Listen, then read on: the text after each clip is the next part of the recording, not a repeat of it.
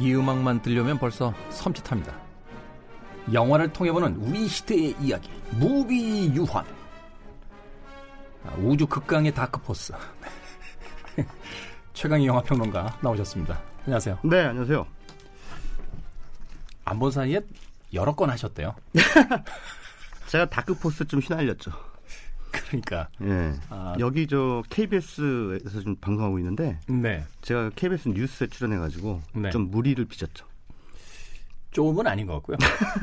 아, 고요하던 제 SNS에서도 막 논쟁이 벌어져가지고 저는 뭐 어느 쪽 편도 못 들고, 예, 저는 아시다시피 아무리 저랑 친하다 해도 네. 예, 항상 중립을 유지하려고 노력 정도는 하는 사람이라. 네. 네. 뭐 저 때문에 사람들이 토론한다는 건 좋은 거죠. 네, 제가 그만큼 이 영향력이 있다는 증거니까. 약간 정치인들 닮아가는 것 같아요.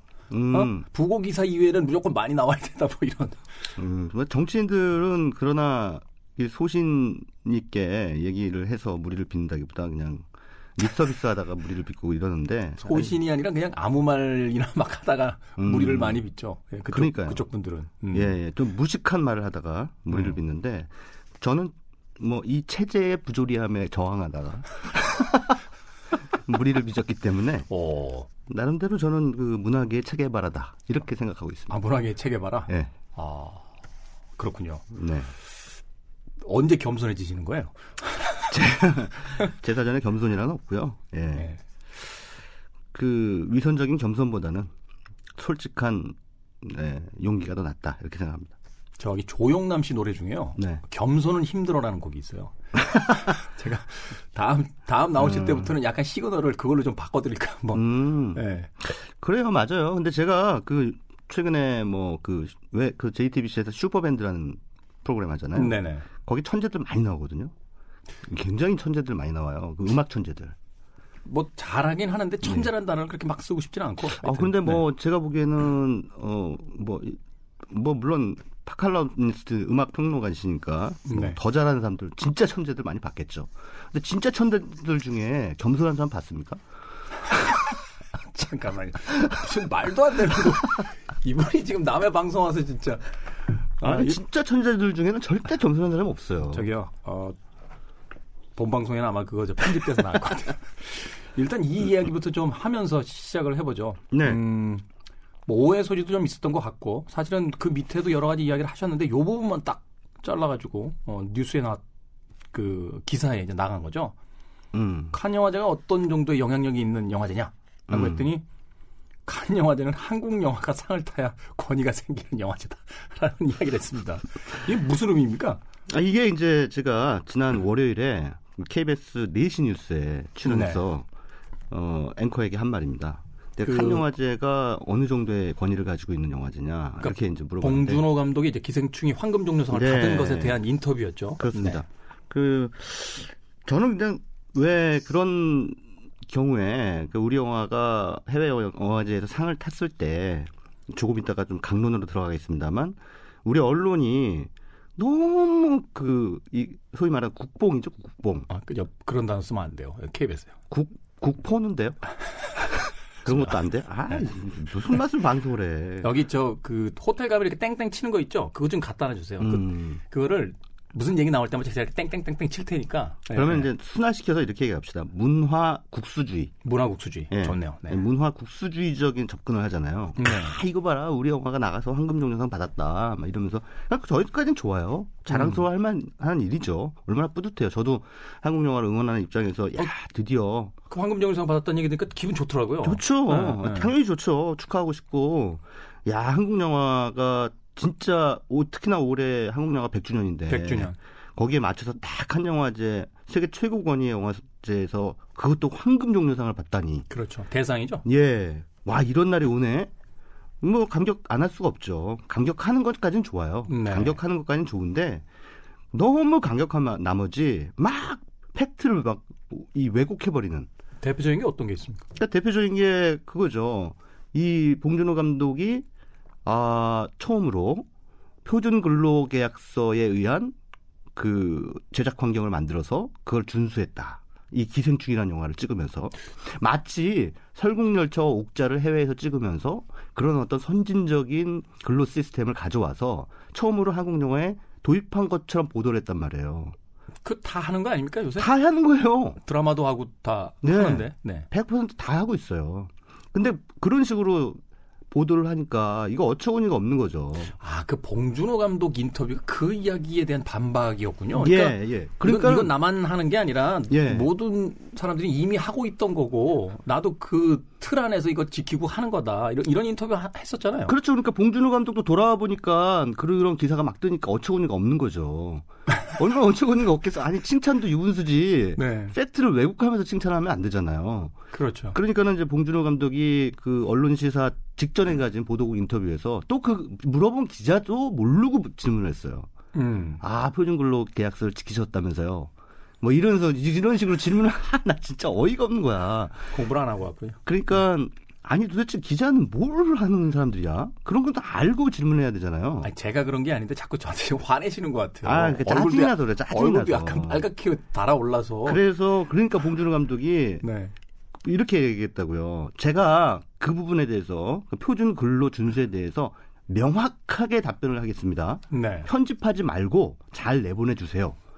제가 한 게 아니라 원래 돼 있던 거를 그냥 따랐을 뿐입니다. 이런 논조로 얘기를 했어요. 다른 영화인들도 다 따르고 있고. 예, 예. 2014년부터 이미 한국 영화에 도입이 됐고 한국 영화 산업에서 그런 식으로 다 표준 근로 계약서에서 맞아요. 한다. 제가 그 2014년 15년쯤에 제작하시는 분들하고 같이 이렇게 술 한잔 네. 마신 적이 있는데 그때 그분들이 이거 너무 빡빡해져가지고. 네, 제작자들이야. 힘들다. 예, 예. 막 그때 막. 말하자면 이제 적응기니까 맞아요. 그런 이야기 했던 기억이 있거든요. 맞습니다. 그래서 뭐 아 영화 제작하기 힘들다. 뭐 다 챙겨줘야 되고 또 8시간 근무도 맞춰줘야 되고 막 주말은 될 수 있으면 쉬어야 되고 예예 예. 힘들다 이렇게 됐는데 이제 그게 일반화 되니까 일반화된 걸 가는 거잖아요. 일반화된 걸 기자들만 모르고 있어. 아 참. 어처구니가 없는 거지. 그러니까 아, 저기 반말을 하지 말고요. 왜 혼잣말을 해요 방송에서? 그래서 어쨌든 그 봉준호 감독이 그런 식으로 이제 뭐 해명 아닌 해명을 하는 해프닝이 벌어졌잖아요. 그렇죠. 그래서 사실 저는 그런 방식의 그 언론이 말하자면 그 문화 국수주의적 프레임으로 자꾸 영화제 보도를 하는 걸 좀 반박하고 싶었던 거예요. 네. 좀 제발 좀 그러지 마라. 네.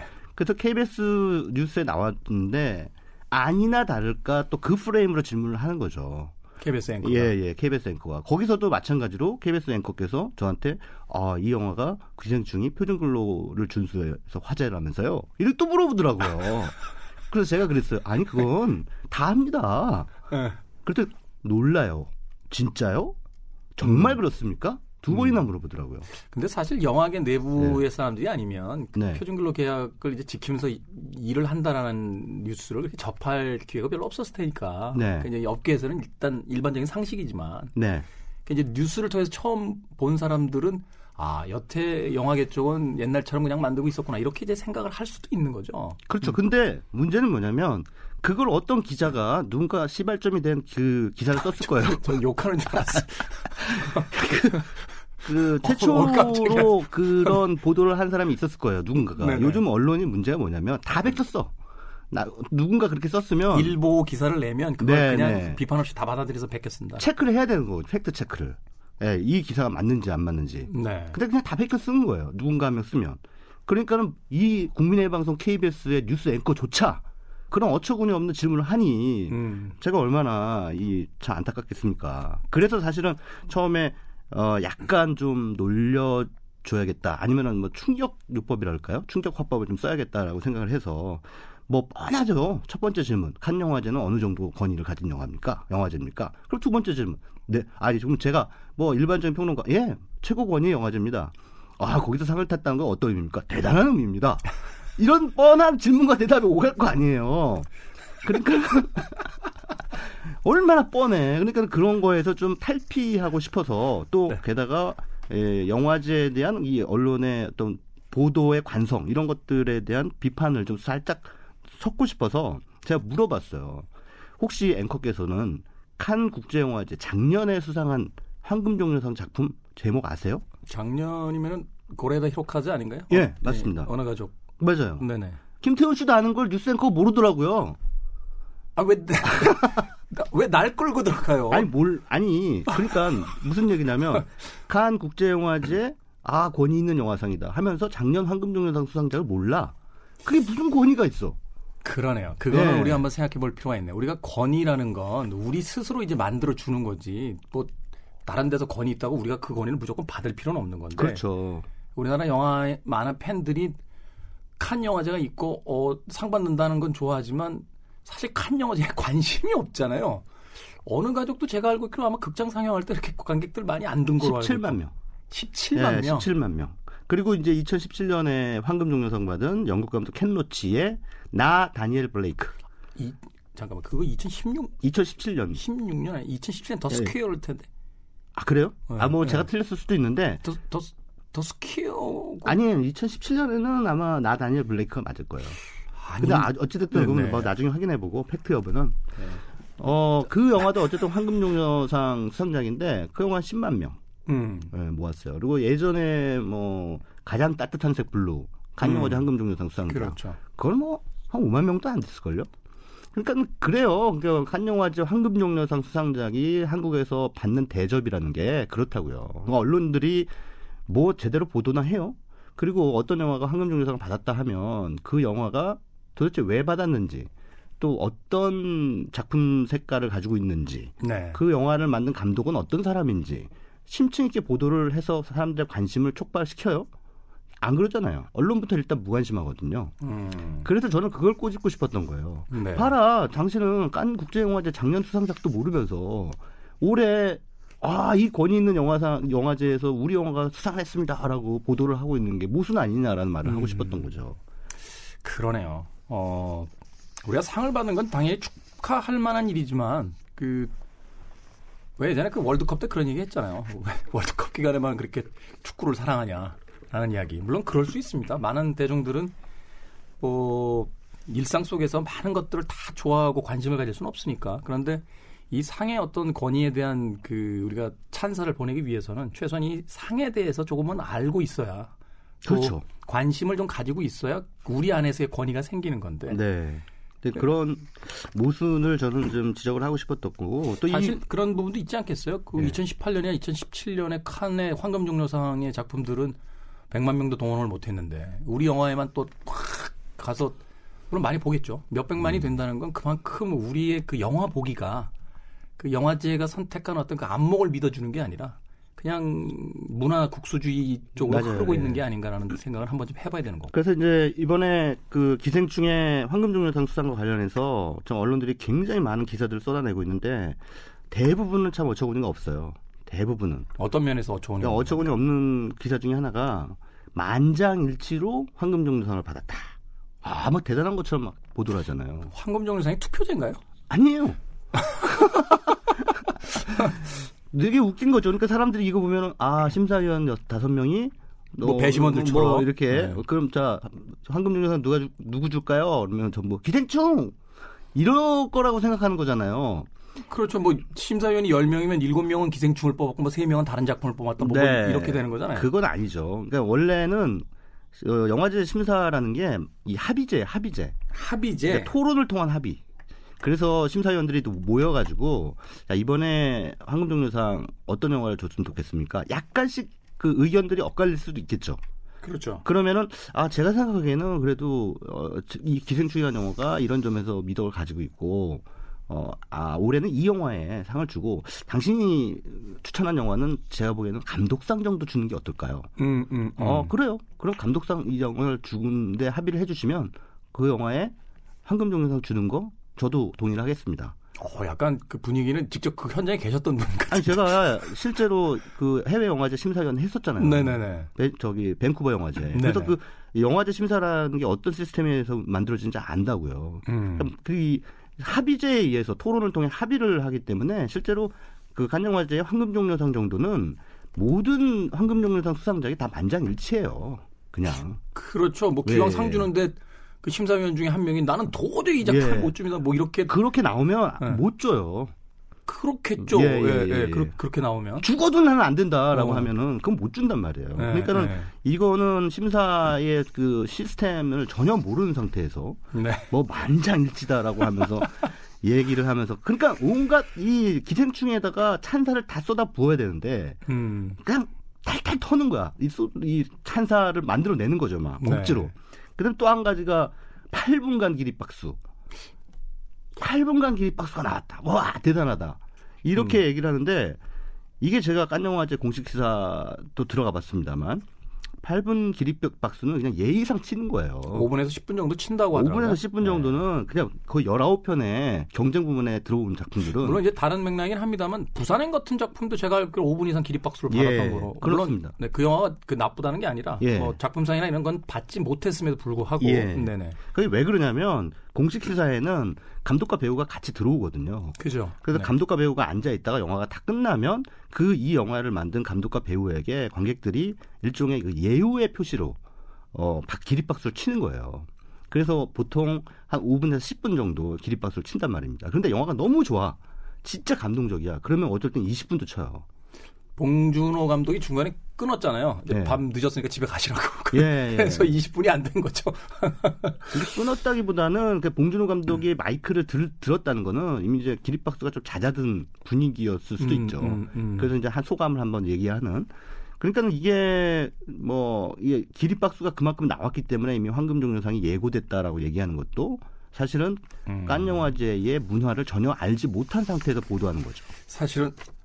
사실은 그런 부분들을 우리가 한번 생각해보면 쉽게 떠올릴 수 있는 게 과거에 갔던 많은 좋은 작품들이 단 뉴스가 그렇게 나왔었잖아요. 몇 분간은 기립박수, 뭐 호평 일색이다 쫙 나왔는데 상 못 받고 온 작품들이 굉장히 많거든요. 그렇죠. 그런 어떤 과거의 그런 기사들을 다시 한번 떠올려보면 좀 차분하게 네. 이 상황을 좀 쳐다볼 수도 있었을 텐데 사실은 이제 가장 냉정해야 될 게 언론이고 미디어인데 오히려 앞에서 좀 너무 더 흥분해서 객관적인 사실과는 좀 다른 팩트가 아닌 것들을 너무 많이 찬사를 위한 찬사로서 쏟아내고 있었던 게 아닌가 하는 걸 한번 좀 생각해 봐야겠네요. 네. 네. 뭐 사실은 지난 정권기에 기자들이 뭐 기레기라고 많은 모욕을 당했잖아요. 그렇죠. 기레기. 뭐 촛불혁명 이후에 또 이곳 KBS를 비롯해서 또 많은 그 방송국들이 뭐 이른바 적폐청산이라 해가지고 뭐 여러 가지 노력들을 하고 파업도 하고 그랬는데 네. 전혀 적폐가 청산 안 된 것 같아요. 제가 보기에. 그러니까 적폐가 청산된 자리에 새로운 기레기들이 들어온 것 같아요. 네. 공식적인 제 입장은 아니라는 걸 밝히면서. 네. 그러니까 그거는 한번 좀 생각해 봐야겠네요. 적폐라든지 혹은 과거의 어떤 미디어의 관행 같은 걸 생각해 볼 때 그것이 과연 무엇이 문제였는지를 좀 정확하게 인식해야 새로운 어떤 시대가 됐을 때 그것을 좀 바꿔나갈 수 있는 것이 되는데 그냥 마치 매년 우리들이 하는 금연이라든지 다이어트에 대한 결심처럼 그냥 해보자 한번 이라고 하는 그 막연한 결심 속에서 실제적으로 이루어지는 것은 없는 그래서 똑같은 연말을 맞이하는 우울함 같은 것들이 사실은 최근에 어떤 언론 미디어의 어떤 보도의 행태 속에서 그대로 보여지고 있다. 네. 이렇게 한번 생각해 볼 수 있겠네요. 그렇습니다. 네. 좀 씁쓸하긴 합니다.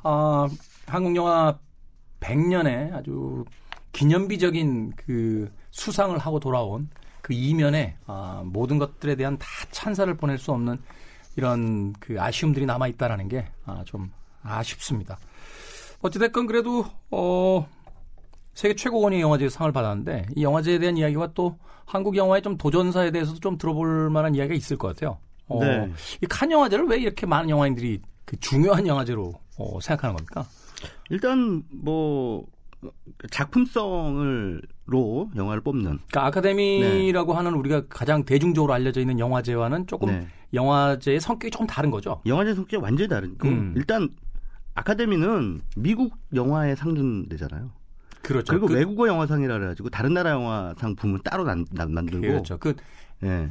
쉽게 해서 뭐 LA 인근 지역에서 네. 뭐 상영이 된 작품만을 네. 이제 후보로 해서 이제 하는 그렇죠. 영화제니까. 네네. 그러니까 그냥 미국 영화제예요. 미국 영화제.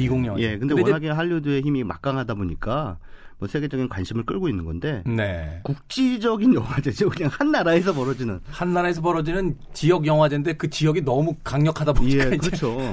따지고 보면 우리나라의 대종상하고 똑같은 거예요. 아카데미가. 그러네요. 네. 외국어 영화상만 있다 뿐이지 그것도 네. 사실은 미국이 이제 그 다민족 국가이기 때문에 네. 그래서 이제 외국어 영화상이 존재하는 거고. 네. 그거 이외에는 그냥 우리나라의 영화제와 똑같은 건데 그렇죠. 그 나라의 영화 산업의 힘이 워낙 힘 세다 보니까 예. 전 세계인들이 그걸 이제 주목해서 보는 거죠. 그렇죠. 네. 뭐 그래미 어워드도 마찬가지잖아요. 그렇죠. 빌보드도 마찬가지고. 빌보드도 마찬가지고. 네네네네. 그냥 뭐 우리나라의 뭐 대중음악상이나 뭐 이런 거랑 똑같은 거잖아. 그렇죠. 가요 톱10이죠. 뭐 예, 맞아요. 근데 그걸 올라갔다고 뭐 대단하다고 막 이렇게 얘기하는 건 결국은 이제 영향력과 시장의 크기. 네. 그런데 이제 명실상부한 세계 최고의 영화제, 모든 나라의 영화가 다 모이는 곳. 그렇게 하면은 이제 깐이죠. 말하자면 이제 영화제의 월드컵이다 이렇게 볼 수 있겠네요. 예, 예. 뭐 이를테면 베니스 베를린이 뭐 FA컵, UEFA컵이라면 네. 그 깐느는 이제 챔피언스리그인 거죠. 급이 다른 거죠. 급이 다르군요. 예, 예. 그래서 이제 거기에서 상을 받으면은 뭐 대단하다라는 말을 이제 들을만 한데 예, 근데 이제 현실은 우리는 이제 아카데미 쪽에 훨씬 더 관심을 많이 갖게 되죠. 근데 요즘은 또 그것도 아닌 것 같아요. 아카데미에서 상 받았다고 해서 뭐 한국에서 무슨 흥행이 막 잘 되는 것도 아니고 옛날에는 그랬죠. 옛날에 아카데미 상 받으면 막 흥행이 잘 됐는데 옛날에 이제 얘기하면 또 이제 구세대라고 이야기하시겠습니다. 뭐 벤허, 예. 그 감독이 오 신이시여 진짜 이 영화를 내가 만들었단 말입니까? 뭐 이런 거 하나 그리고 아카데미 몇 개 부문. 네네. 예, 공식적으로 포스터에다가 이렇게 아카데미 그 상패를 막 이렇게 그려 넣었었잖아요. 뭐 6개 부분, 7개 부분 하면서. 옛날에는 극장 가면은 왜 예고편, 미국 영화 예고편 나올 때 꼭 그 오스카 위너 이러면서. 그렇죠. 예, 이렇게 뭐 이렇게 아카데미에서 상 받은 경력이 있는 배우가 출연하게 되면 꼭 그런 수식어가 붙고 그랬는데 요즘은 그런 수식어도 안 붙이잖아요. 그렇죠. 예, 광고에다가. 그러니까 그만큼 이제 한국 관객들의 취향도 많이 바뀌는 건데. 그 취향이 이제 좋은 방향으로 바뀌면 참 좋은데 지나치게 이제 한국 영화만 소비하는 방향으로만 바뀌고 있으니까 우물안 개구리가 되는 게 아닌가 문화적으로 좀 이렇게 폐쇄적이 되는 게 아닌가라는 우려를 할 수밖에 없어요. 자, 뭐 기생충과 이제 칸 영화제에 대한 이야기를 하고 있는데 요 얘기만 2부에서 좀 한 번 더 그 이야기 해보고요. 이제 3부로 넘어가서는 이제 기생충 영화 자체에 대한 이야기를 좀 해볼 텐데. 이 영화의 어떤 면이 그 국제적인 영화제에서 많은 심사위원들을 말하자면 이제 설득했을까요? 이게 굉장히 한국적 정서라고 우리는 생각했거든요. 어떤 나라의 영화든 다 그 나라의 특수성을 전제로 만들어지죠. 네. 근데 그러나 그 특수성 위에서 보편성을 뽑아내는 게 이제 걸작의 전제 조건이거든요. 그렇죠. 근데 이 영화가 다루고 있는 이 영화의 주제 의식이라는 게 결국은 이제 빈부 격차. 혹은 양극화예요.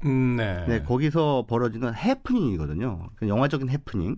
이거를 이제 블랙 코미디의 호흡으로 보여주고 있는데 이거는 최근에 그 칸 영화제에서 수상한 작품들이 예, 공통적으로 깔고 있는 그러네요. 예, 그런 주제예요. 작년 수상작인 어느 가족도 사실은 네, 그런 부분이 있고 네. 앞서 이야기해 주신 나 다니엘 블레이크도 사실은 그 영국 노동자 계급에 대한 네. 이야기를 담고 있는 그렇죠. 거잖아요. 영국 노동자 계급이 나이가 들었을 때 뭐 이를테면 연금을 제대로 받지 못하는 그 뭔가 이렇게 복지제도의 허점이죠. 그 네. 복지제도의 허점을 캔노치가 아주 날카롭게 파고들잖아요. 그렇죠. 그리고 어느 가족도 마찬가지로 그 가난한 사람들의 가족 공동체가 결국은 그 일본 사회의 무관심과 또는 그 형식적 그 제도 속에서 파괴돼버리는 그런 과정을 이제 보여주는 거거든요. 아, 그러고 보니까 더 스퀘어라는 그 작품도 네. 그런 비슷한 주제의식을 가지고 있네요. 그 어떤 예술을 지향한다라고 하면서 그 사회적 약자 계급에 대한 어떤 그 편견을 가지고 있는 예. 그래서 공평하지 않게 예. 모든 일들을 벌려나가는 것에 대해서 아주 그 블랙 코미디식으로 이제 예, 그, 예, 꼬집고 예. 있었던 영화였던 걸로 기억을 하는데 그렇죠. 그래서 그런 그 양극화, 사회적 약자를 어떻게 보호할 것인가 이런 문제들이 지금 세계 공통적인 어떤 이 예술가들의 이슈라고요. 그래서 이제 이 봉준호 감독의 기생충도 바로 그런 이슈에 천착해서 만들어졌고 네. 그러다 보니까 칸 영화제 심사위원단들이 공명을 이제 일으키게 되고 그 사이에서. 그런 보편적인 공감대를 형성할 수 있는 이슈거든요, 그게. 네. 그래서 이제 이 기생충이라는 영화가 황금종려상을 받지 않았나 이런 생각이 듭니다. 결국 양극화의 문제라는 것이 그 어느 국지적인 지역, 말하자면 이제 우리나라만의 문제가 아니라 뭐 유럽도 사실은 최근에 보면은 그 뭐 독일 정도만이 이제 나라의 어떤 그 경제 상황 자체가 그 버텨주는 것 같고 다른 많은 나라들이 왜 이렇게 파산 직면에 뭐 서 있다 이런 뉴스를 네. 들리는 걸 봐서는 이 양극화의 문제라든지 경제 상황에서의 어떤 그 부강한 국가와 그렇지 않은 국가로 나눠지는 맞아요. 동서 갈등 같은 예. 남북 갈등이죠. 남북 갈등 같은 문제들이 이제 지금 이제 지구촌의 가장 큰 이슈라고 이제 볼 수 있는 거군요. 그렇죠. 이게 지금 사학자들이나 역사학자들이나 아니면 미래학자들 혹은 경제학자들도 좀 얘기를 하고 있는 게 말하자면 신자유주의의 이제 마지막 그 부작용이라는 거죠. 네. 그러니까 신자유주의 시대가 1980년대 레이거노믹스나 뭐 내처리즘을 통해 가지고 전 세계적으로 확산이 되고 우리나라도 뭐 IMF라는 그 거대한 위기를 맞게 되잖아요. 그 신자유주의 체제 안에서. 그렇죠. 그러면서 오히려 빈부 격차가 훨씬 더 심해지고 가진 자와 못 가진 자 간의 양극화가 훨씬 심화되는 그런 상황들이 벌어지고 이게 시스템의 탓으로 돌리지 않고 개인의 탓으로 돌리게 되는 예, 그런 근데 그게 정서가. 우리나라뿐만 아니라 전 세계적으로 이제 벌어지고 있는 그런 상황이기 때문에 근데 이런 그 신자유주의 체제의 문제 제기를 더 계속 하고 있는 거죠 지금. 원래 예술가는 또 생각이 있는 창작자는 항상 시대에 대한 논평을 해야 되는 거, 시대의 부조리에 대한 논평을 해야 되는 거거든요. 네. 그런 차원에서 뭐 최근에 1년에 그 칸 영화제 최고상 수상작들이 바로 그런 문제 의식을 많이 보여주고 있다는 거죠. 맞습니다. 뭐 우리나라 영화가 상을 받았다는 건 되게, 굉장히 자랑스러운 일이고 축할 만한 일이죠. 하지만 그걸 계기로 해서 그 영화가 가지고 있는 메시지에 대한 부분까지도 우리가 한 번쯤 생각을 해봐야 되지 않을까. 상을 받았다는 것도 중요하지만 도대체 이 영화에 어떤 이야기가 그 상을 받게 했을까에 대한 고민으로 한 번 더 우리의 생각이 넘어갔으면 하는 그런 마음이 드네요. 자, 2부 마치고요. 이제 3부에 가서 기생충 영화에 대한 이야기 좀 더 본격적으로 나눠보도록 하겠습니다. 어떤 곡 가져오셨습니까? 네, 기생충이라는 영화 OST에는 뭐 특별히 들을만한 노래가 없고요. 없을 것 같아요. 아니 음악은 참 좋아요. 네, 음악 감독에 대한 뭐 기사도 났었는데 예, 굉장히 음악이 좋다라는 이야기를 하더라고요. 클래시카라는 음악들이 많이 썼어요. 오페라도 나오고. 근데 이제 그거를 여기서 틀기는 좀 그렇고 이 어떻게 보면 봉준호 감독의 출세작이죠. 살인의 추억. 살인의 추억. 예, 또 송강호 씨와 처음으로 호흡을 맞췄던 영화고. 네. 그 영화에서 왜 살인이 항상 비 오는 날 네. 유자의 노래가 흘러나올 때 라디오에서 그때 이제 벌어지지 않습니까? 그래서 제가 그 노래 유자의 우울한 편지를 골라봤습니다. 네. 네. 유자입니다. 우울한 편지 들으면서 2부 마칩니다. 지금까지 시대음감의 김태훈이었습니다. 3부에서 뵙겠습니다. 일부러 그랬는지 잊어버렸는지